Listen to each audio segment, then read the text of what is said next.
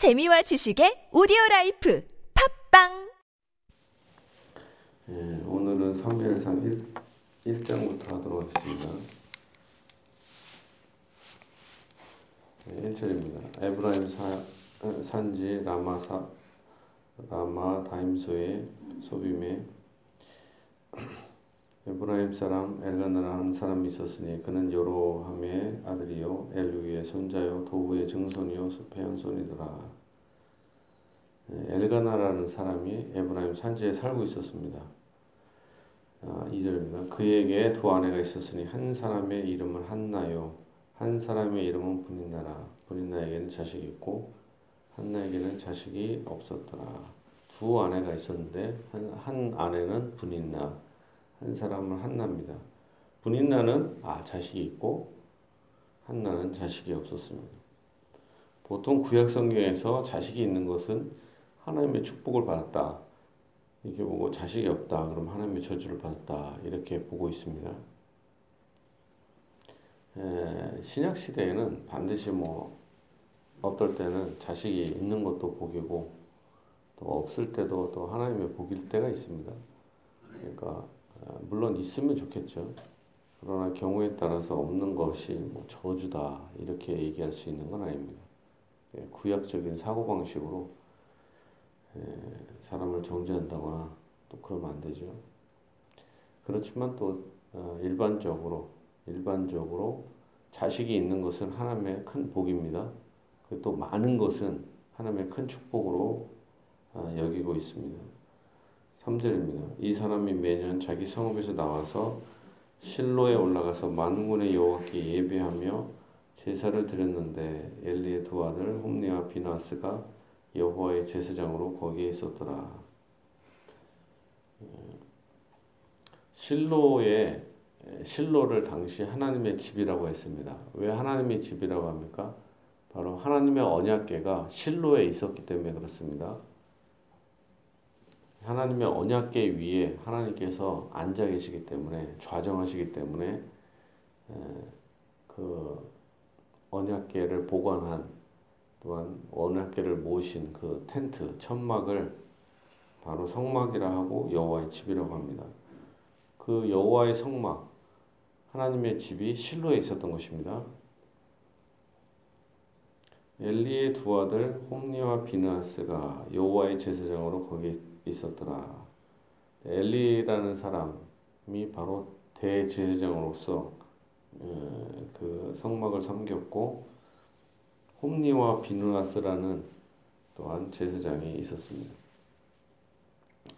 자, 엘가나가 제사를 드리는 날에는 제물의 분깃을 그의 아내 분인나와 그의 모든 자녀에게 주고 한나에게는 갑절을 주니 이는 그를 사랑함이라. 그러나 여호와께서 그에게 임신하지 못하게 하시니 엘가나 엘가나가 첫째 아내였던 분인나에게 재물과 또 재산을 주고 자녀들에게도 줍니다. 근데 한나에게는 또 갑절을 줍니다. 왜냐하면 더 사랑하니까.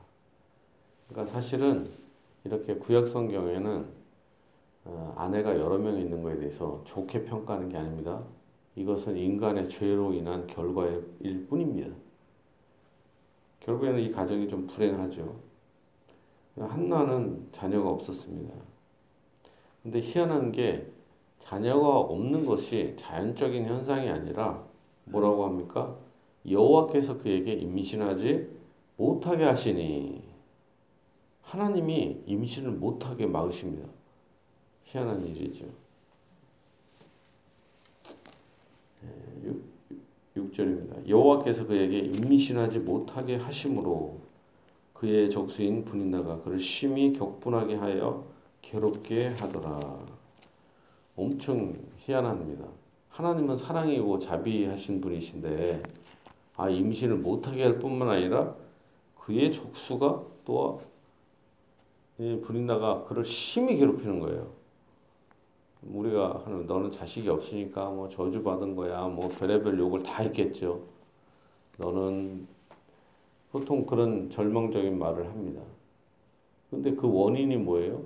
하나님께서 그에게 아이를 못하게 하신 못하게 못 나게 하시는 거잖아요. 인태치 못하게. 그거는 희한한 일입니다. 왜 그래요? 여기서 우리가 알 수 있는 것은 하나님께 또 하나님께서 사랑하는 자에게 고통을 더 줍니다. 하나님께서 임신을 못하게 하시잖아요. 적극적으로. 하나님께서는 택한 자에게 더 고난을 줄 때가 많습니다. 그리고 실제로 이걸 보면은 자녀가 없습니다. 오늘날로 하면은 자식이 없을 뿐만 아니라 물질도 없어요. 빚을 질 때가 있어요. 아, 하나님의 축복이시라면 빚, 빚만 지고. 아, 그리고 사람들이 또 무시. 그럴 수가 있잖아요. 그다 근데 하나님이 그렇게 하신다. 얼마나 그냥 절망스럽고 안 좋은 상황입니까? 택한 자에게 이렇게 시험을 줄 때가 있어요. 그럼 얼마나 절망스럽습니까? 아, 하는 일만 안 되고 막 절망스러운 상태. 그것도 누가 그렇게 해요? 하나님께서. 참 이게 절망스러운 상황입니다. 그러나 이 모든 것도 하나님의 주권 안에 있다. 욥이 이렇게 망하게 된 게 뭐예요? 하나님께서 마귀에게 시험하도록 하신 거 아닙니까? 하나님이 역사의 주관자이시다. 그러니까 우리가 아, 아셔야 되는 것은 표면적인 축복이 축복이 아니고 경건한 자에게, 택한 자에게, 더 사랑하는 자에게 더 고통이 따를 때가 많다. 그래서 함부로 비판을 하거나 그런 식으로 해서는 안 됩니다. 어떤 사람은 가난을 해요. 그러면 이렇게 말하는 사람이 있어요. 너는 헌금을 안 내서 그런 거잖아. 이렇게 막 하는 사람도 있어요. 그런 식으로 이렇게 함부로 얘기하면 안 됩니다. 나는 헌금을 잘 내서 부자다.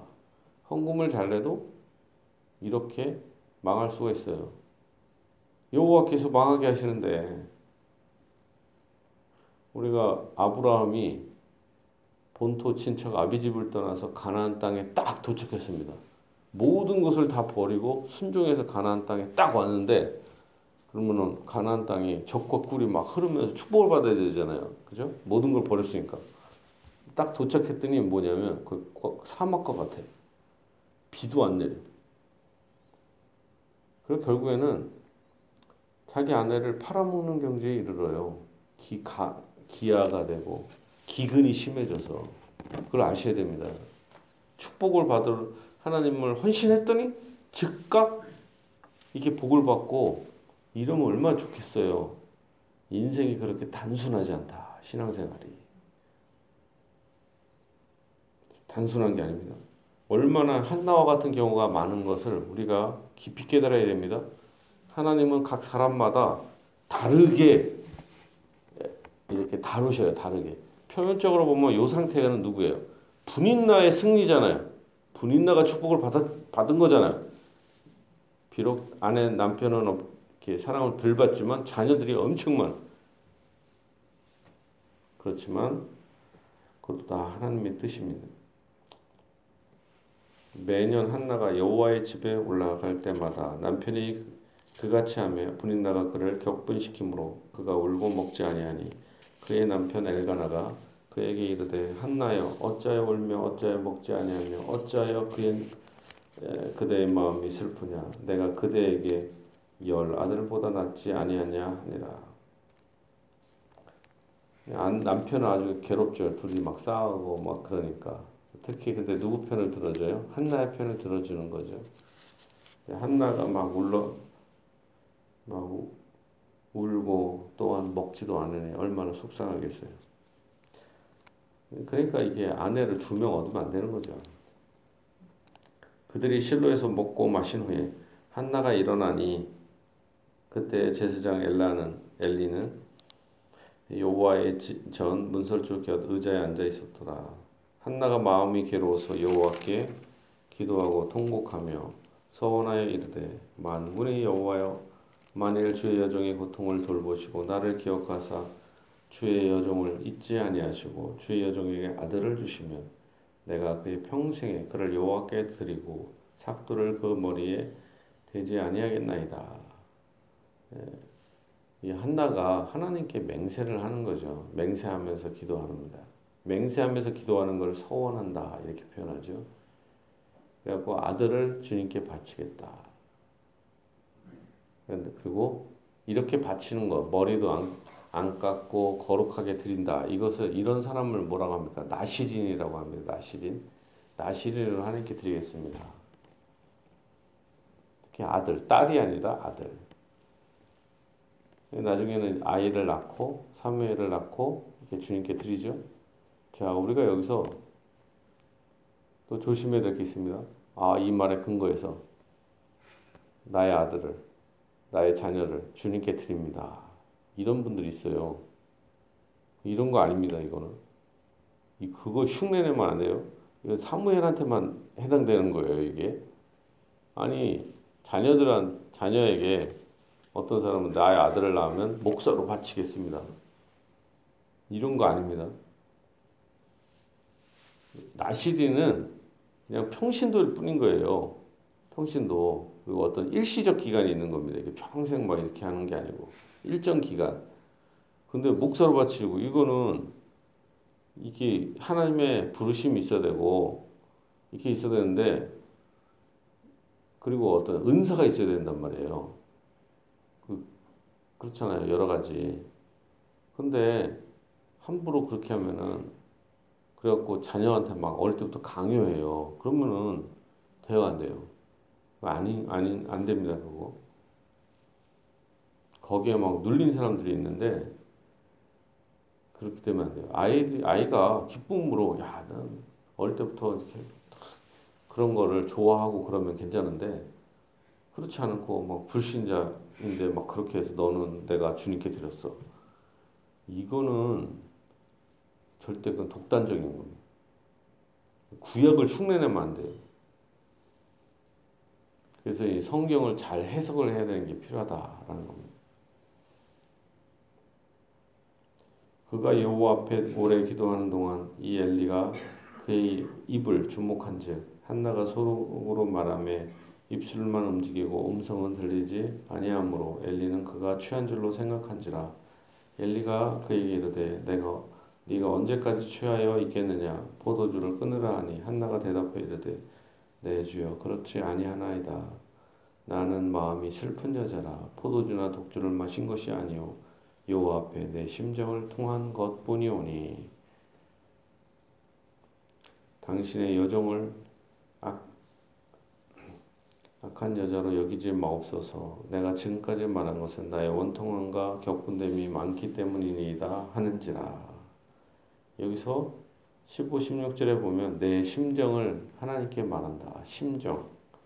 그 다음에 원통함과 격분함을 때문에 이렇게 기도한다. 심정. 원통함과 격분 때문에 이렇게 하나님께 막 정신없이 기도하고 있다. 이해하는 겁니다. 바로 이것을 하나님이 원하셨다. 하나님께서 한나를 이렇게 괴롭힌 목적, 아이를 못 낳게 하고 분인날을 통해서 격분시킨 목적이 뭐예요? 기도하는 여종이 되라고. 우리 안에 진주를 만들려면 그 조개 속에 돌이 딱 들어가잖아요. 그럼 얼마나 고통스러워요. 그렇지만 그것을 조개가 고통스러우면서 피하고 피하면서 그 부드러운 살로 계속적으로 계속적으로 액체를 하면서 품을 거 아니에요. 근데 그 돌이 결국에는 뭐가 돼요? 진주로 바뀌잖아요. 하나님은 우리의 신앙을 이렇게 진주처럼 우리의 믿음을 이렇게 만들려고 하신다라는 것입니다. 한나가 애를 딱 놓으면 이렇게 간절히 기도하겠어요? 심정이 있으며 원통함과 이것을 하나님께 막 이렇게 기도하겠냐고요. 기도를 안 하죠. 그러니까 우리가 어떤 어려움이 있을 때, 아, 하나님을 나를 버렸다. 이렇게만 생각하지 말고, 더욱더 기도해야 될 것입니다. 한나는, 한나의 문제는 아내, 아들이었어요. 그러나 우리의 문제는 각각 여러 가지가 있잖아요. 물론 이 모든 것도, 자, 하나님의 주권, 주권 하에 있는 것입니다. 그리고 우리에게 원하시는 게 뭐예요? 부르짖으라. 내가 네게 응답하겠고. 하나님이 부르짖는 걸 원하시는 거죠. 구약 성경을 이렇게 쭉 보면 부르짖기를 원하시고 나를 찾으라 이렇게 하길 그런 말씀이 엄청 많이 나와요. 신약이나 구약이나. 그렇지만 우리는 절대 듣지 않죠. 주님께 부르짖지 않고 그러니까 어때요? 하나님이 맴매를 드셔서 울게 하신다. 그러니까 근데 우리는 또 그럴 때 또 절망해서 더 삐져갖고 더 안 나가 그, 삐뚤어질 테야 그러는데 그럴수록 어때요? 주님께 더 나아가야 됩니다. 주님께 낙심하지 말고 낙담되죠. 그다음 매년마다 이렇게 울면서 그런 거 아닙니까? 엘리가 대답하여 이르되 평안히 가라 이스라엘의 하나님이 네, 네가 기도하여 구한 것을 허락하시기를 원하노라 하니 이르되 당신의 여종이 당신께 은혜를 입기를 원하나이다 하고 가서 먹고 얼굴에 다시는 근심빛이 없더라. 여기서 말씀에 놀라운 능력이 나타납니다. 보면 엘리 엘리의 엘리는 그렇게 경건한 대제사장이 아니에요. 그렇지만 여기서 위로의 말씀을 해요. 그리고 하나님의 어떻게 복음을 전한 거죠. 근데 그것을 이 여종, 이 한나는 어때요? 단순히 믿고 아멘 하고 있습니다. 평안히 가라. 이스라엘의 하나님이 네가 기도하여 구한 것을 허락하시기를 원하노라. 어떻게 보면 불경건한 제사장이 말하고 있는 거죠. 그렇지만 그거를 믿어요. 희한하죠. 자, 이런 게 있습니다. 아, 예수님 당시 때 예수님의 제자 중에 가론 유다가 있었잖아요. 가론 유다. 가론 유다도 돌아다니면서 복음을 전했을 거 아니에요. 그죠? 세례도 줬겠죠? 그럼 가론 유다가 전한 복음을 듣고 세례 받은 사람은 구원을 받을까요? 안, 안 받을까요? 받는 거예요. 불경건해 보이는 주의 종들의 전한 복음도 효력이 있다라는 것입니다. 뭐 경건한 사람이 전하는 것만 이게 올바른 이렇게 효력이 있는 게 아니라 이런 거 보면 사람에게 있는 게 아니라 뭐예요? 말씀 자체에 능력이 있다라는 것을 알 수가 있는 거죠. 결국에 엘리나 그 홈리와 비나스도 비참하게 살다 비참하게 죽지만 그러나 불경건한 이 대제장의 목소리, 복음을 통하여 이 한나가 하나님의 축복을 받게 된다라는 것입니다. 그러니까 많은 사람들이 아, 난 목사가 싫어서 뭐 이게 나는 그것을 듣지 않는다 해도 그 말씀을 듣고 믿으면은 복을 받습니다. 엄청 희한한 일이죠. 그러니까 목사 자체를 쫓아낼 수도 있어요. 여러 가지. 불경건하다거나 오늘날에는 제사장이 아니니까. 그런 그러나 그들이 전했던 복음, 물론 이상한 복음 말고 올바른 복음 있잖아요. 그것은 듣고 믿으면 세례 받고 그러면 그 역시 효력이 미치는 거예요. 엄청 희한하죠. 오늘 이거 두 가지를 봤습니다. 우리의 고통과 근심들이 있어요. 그것도 다 하나님이 주권, 주권, 주권하셔요. 그러나 우리가 주님께 나오면 하나님께서 들으시고 복을 주십니다. 그리고 사람에 따라서 능력이 좌우되는 게 아니라 하나님의 말씀, 하나님의 복음은 효과를 맺어서 열매를 맺는다라는 것입니다. 진실로 여러분이 하나님의 복음을 듣고 믿어서 큰 축복을 받길 바랍니다. 30배, 60배, 100배의 복을 받고 또한 여러 가지 환난과 고난, 고난이 있을 때 낙심하지 말고 죽기에 부르짖어 구하는 것, 생각하는 것을 넘치도록 받기를 예수님의 이름으로 축복합니다. 아멘.